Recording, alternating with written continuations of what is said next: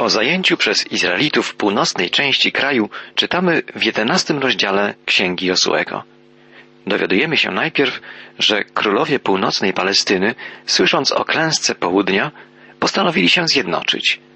Od początku jedenastego rozdziału Księgi Josuego czytamy Jabin, król Hasoru, powiadomił Jobaba, króla Madonu, króla Shimronu, króla Akszafu i królów zamieszkałych na północy, w górach i na równinie na południu od Kineret, w Szefeli i na wyżynach Doru na zachodzie, Kananejczyków na wschodzie i na zachodzie, Amorytów, Chetytów, Peryzytów, Jebusytów na górze i Chiwitów u stóp Hermonu w krainie Mispa, wyruszyli oni z całym swym wojskiem, ludem mnogim jak piasek na wybrzeżu morza i z olbrzymią liczbą koni i rydwanów. Wszyscy ci królowie, umówiwszy się, przybyli i zajęli stanowiska nad wodami Merom, aby walczyć z Izraelem. I rzekł Pan do Jozuego, nie bój się ich, albowiem jutro o tej porze sprawię, że oni wszyscy padną zabici przed Izraelem. Konie ich okulawisz, a rydwany ich spalisz. Król Hasoru, Jabin, jak widzimy, okazał się dobrym organizatorem. Doprowadził do zjednoczenia się wszystkich ludów północnej Palestyny. Zgromadził potężną armię, która przygotowywała się do walki z Izraelem nad wodami Merom. Bóg zapewnił jednak Jozuego, że da Izraelowi zwycięstwo w walce ze sprzymierzonymi królami północy. Jozue więc, nie zwlekając, zaatakował. Czytamy w wierszu siódmym. Jozue wraz z całym swym zbrojnym ludem przybył niespodzianie nad wody Meromu i rzucił się na nich. Podobnie jak w przypadku bitwy pod Gibeonem, Jozue zaatakował wrogie armię z zaskoczenia. Rzecz ciekawa. Wielcy wodzowie znani nam z historii, tacy jak Aleksander Wielki czy Napoleon, stosowali podobną taktykę. Jozue był wielkim wodzem. Nie powinno nas to dziwić. Postępował przecież zgodnie ze wskazówkami samego Boga. Dalej czytamy, Pan wydał ich w ręce Izraela. Rozbili ich i ścigali aż do Sydonu Wielkiego i aż do Misrefot Maim i do doliny Mispa na wschodzie. Rozgromiono ich całkowicie, tak że nikt nie ocalał. Jozue postąpił z nimi, jak Pan mu rozkazał. Konie ich okulawił, a rydwany spalił. Bóg sprawił, że Izrael odniósł wielkie zwycięstwo. W wyniku tego triumfu dowodzone przez Jozuego wojska zajęły znaczne tereny północnej Palestyny. Czytamy o tym w szesnastym i siedemnastym wierszu jedenastego rozdziału. I opanował Jozue cały ten kraj, góry, cały Negeb, całą krainę Goszen, Szefelę, Arabę, góry izraelskie i ich równiny.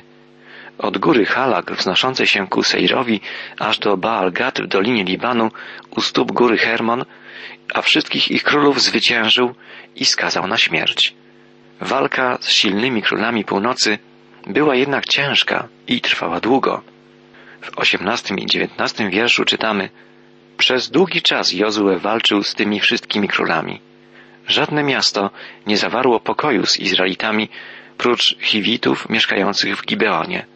Wszystkie zostały zdobyte zbrojnie. Tak, nie była to łatwa wojna. Jozuemu przyszło się zmierzyć nawet z ludem olbrzymów. Pamiętamy, że ich najbardziej obawiali się Izraelici. Jednak i ich udało się pokonać, jak czytamy w wierszu 21. W owym czasie Jozue w walce zwyciężył Anakitów z gór z Hebronu, z Debiru, z Anab i ze wszystkich gór judzkich i ze wszystkich gór izraelskich. Anakici nie pozostali już w kraju Izraelitów. Czytamy dalej. Izraelici pokonali całkowicie Anakitów, synów Anaka, lud olbrzymów. Pokonali wielu królów, zdobyli warowne miasta, wzięli w posiadanie ziemię. W ostatnim wierszu jedenastego rozdziału Księgi Jozłego czytamy Jozue zawładnął całym krajem według polecenia Pana danego Mojżeszowi, a następnie oddał go Jozue w posiadanie Izraelowi, dzieląc odpowiednio do ich podziału na pokolenia i kraj zaznał pokoju od wojny.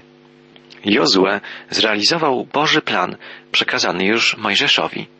Izraelici zawładnęli niemal całym krajem Kanaanu. Przed Jozuem stanęło zadanie sprawiedliwego rozdzielenia ziemi pomiędzy poszczególne plemiona Izraela.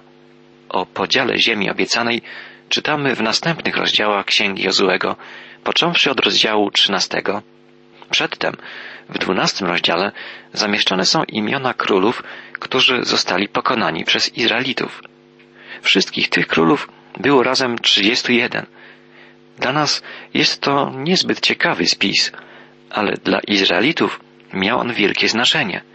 Upamiętniał wygraną przez nich wojnę z ludami zamieszkującymi Kanaan. Jest ten spis ważny także dla Boga, skoro znalazł się w Biblii. Bóg znał tych wszystkich ludzi, tak jak zna każdego z nas dzisiaj, po imieniu. Wiemy, że Bóg zna imiona nas wszystkich i że imiona tych, którzy zaufali Jezusowi, wpisuje do Księgi Życia, która jest rejestrem zbawionych dusz. Jest też w Biblii mowa o Księdze Uczynków, w której spisane są wszystkie czyny każdego człowieka. Widzimy, że Bóg interesuje się każdym szczegółem dotyczącym życia wszystkich ludzi. Przejdźmy do lektury trzynastego rozdziału Księgi Jozłego. Rozpoczyna się tu opis podziału ziemi obiecanej pomiędzy plemiona izraelskie. Najpierw dowiadujemy się, że pozostały pewne obszary Kanaanu, które nie zostały jeszcze zdobyte. Przeczytajmy dwa pierwsze wiersze trzynastego rozdziału Księgi Jozłego. Gdy Jozue zestarzał się i był w podeszłym wieku, rzekł Pan do niego, jesteś stary w podeszłym wieku, a pozostał jeszcze znaczny kraj do zdobycia. Oto ten kraj pozostaje wszystkie okręgi Filistynów i cały Geszur od Szychoru na granicy Egiptu aż do granicy Ekronu na północy. Uważa się za kraj kananejski. Kraje pięciu władców filistyńskich z Gazy, Asztodu, Aszkelonu, Gad i Ekronu oraz Awici. Obszary, o których tutaj mowa, należące głównie do Filistynów, nigdy nie stały się izraelskimi. Jozue jest już stary, nie jest zdolny do przewodzenia Izraelowi w kolejnych bitwach. Gdy Izraelici wkraczali do ziemi obiecanej, Jozue miał osiemdziesiąt lat. Teraz ma lat sto. Znajdujemy się dopiero w połowie naszej wędrówki poprzez księgę Jozuego. Mogłoby się wydawać, że czas, w którym Jozue prowadził Izrael do boju, minął tak szybko. W rzeczywistości upłynęło dwadzieścia lat. Czas jednak, gdy służy się Bogu, upływa bardzo szybko. Wędrówka przez pustynię wydawała się Izraelitom wiecznością, a teraz, gdy weszli do ziemi obiecanej i brali w posiadanie kolejne jej regiony, walcząc z wrogami, doświadczając Bożego błogosławieństwa, wydawało im się, że czas płynie o wiele szybciej. Pewien starszy misjonarz, opowiadając o swoim życiu, powiedział Lata, w których służyłem Bogu jako kaznodzieja, upłynęły tak szybko. Pamiętam pierwsze lata mojej służby. Wydaje się, że było to tak niedawno. Ale najwięcej niezwykłych przeżyć mam teraz, gdy jestem już na emeryturze. Dzieje się tak wiele spraw, w których widzę dotknięcie Bożej ręki. Czuję wyraźniej niż kiedykolwiek Jego obecność.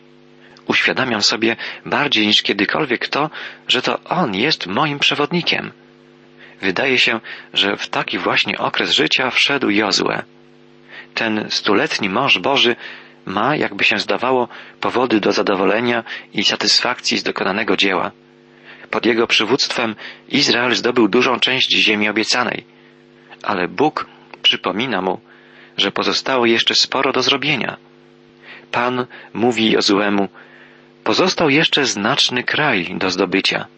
Musimy sobie uświadomić, że nawet gdybyśmy w służbie dla Boga zdziałali bardzo wiele, pozostanie jeszcze bardzo wiele do zrobienia. Apostoł Paweł pisze w liście do Filipian, nie jakobym już to osiągnął albo już był doskonały, ale dążę do tego, aby pochwycić, ponieważ zostałem pochwycony przez Jezusa Chrystusa. Bracia, ja o sobie samym nie myślę, że pochwyciłem, ale jedno czynię. Zapominając o tym, co za mną, zdążam do tego, co przede mną. Każdy człowiek wierzący, który wiernie i szczerze służy Bogu, doświadcza tej prawdy, że dzieło jego życia to tylko mała, niedoskonała cząsteczka wielkich Bożych zamiarów, których nigdy nie jesteśmy w stanie zrealizować w pełni. Ale Bóg, powołując do służby wielu, przeprowadza jednak swoje plany, realizuje swoją wolę.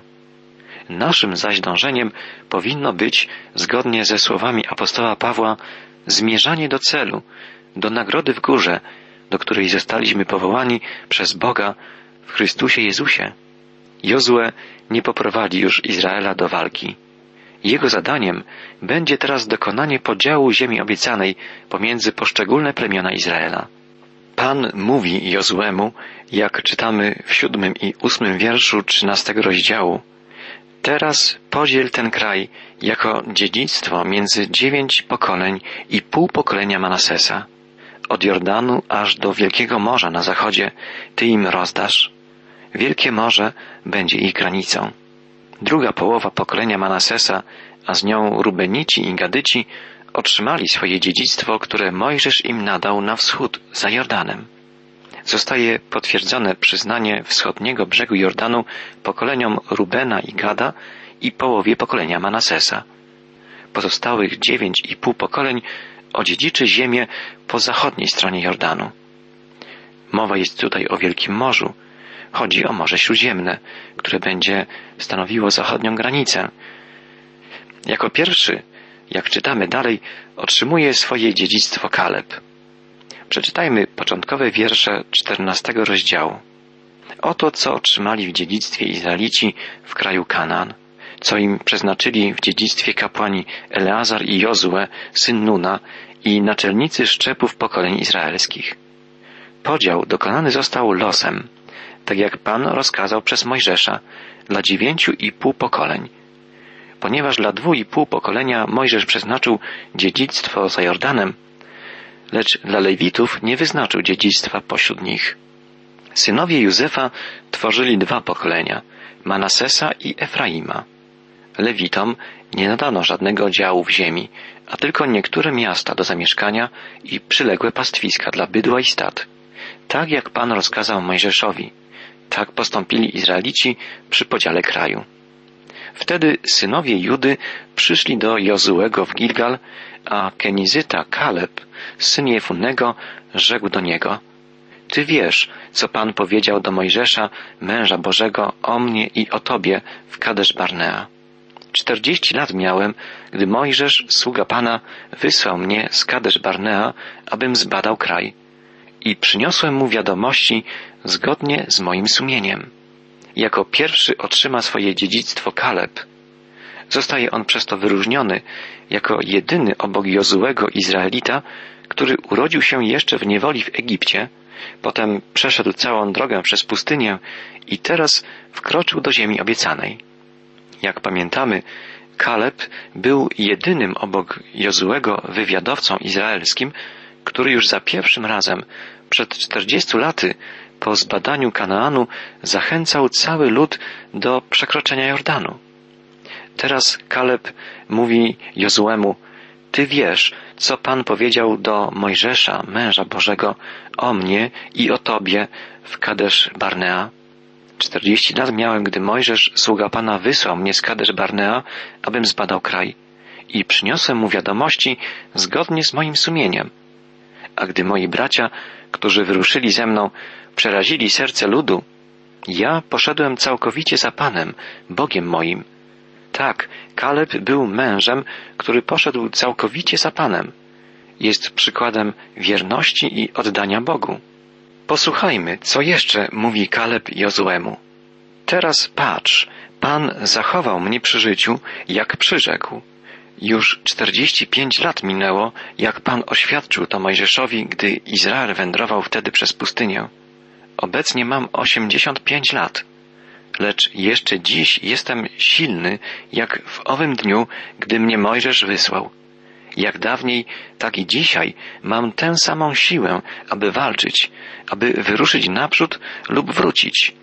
Kaleb zachował pełnię sił. Stwierdza, że jak dawniej, tak i dzisiaj ma dość siły, by walczyć. Mówi dalej, daj mi więc tę górę, którą Pan przyrzekł mi owego dnia. Ty sam słyszałeś w owym dniu, że Anakici tam mieszkają, a miasta są wielkie i umocnione. Jeśli Pan jest ze mną, zdobędę je, jak mi to Pan przyrzekł. Jozue pobłogosławił Kaleba, syna Jefunnego, i dał mu w dziedzictwo Hebron.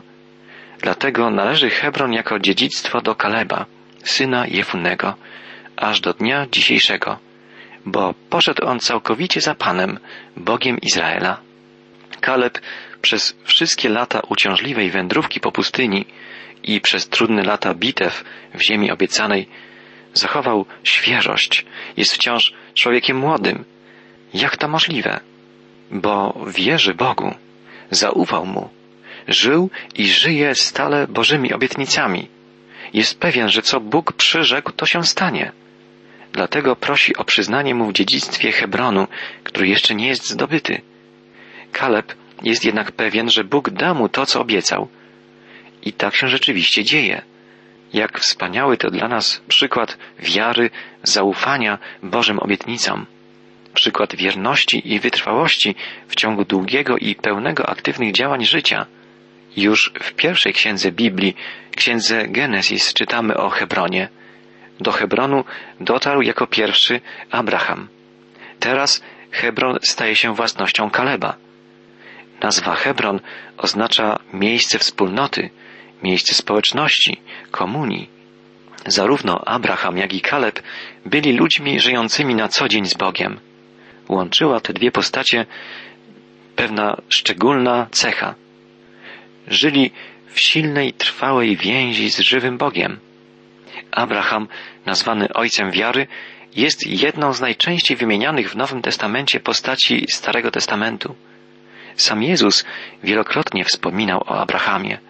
O Kalebie natomiast Biblia mówi niewiele. Jest on postacią drugoplanową. Z jego życia znamy tylko kilka epizodów.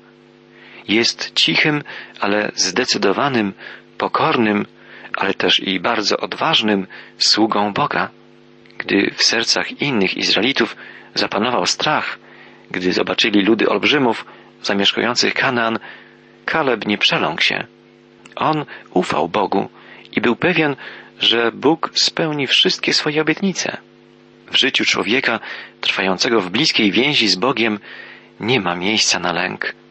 Dzięki swej wierze wierzący człowiek może stawić czoła wszystkim wyzwaniom teraźniejszości i z odwagą spoglądać w przyszłość. W refrenie znanej pieśni gospel słyszymy słowa Gdy Pan jest ze mną, nie lękam się wcale. Cóż może uczynić mi człowiek? Kaleb z pewnością mógłby zaśpiewać tę pieśń. Drogi przyjacielu, a jak to jest w naszym życiu?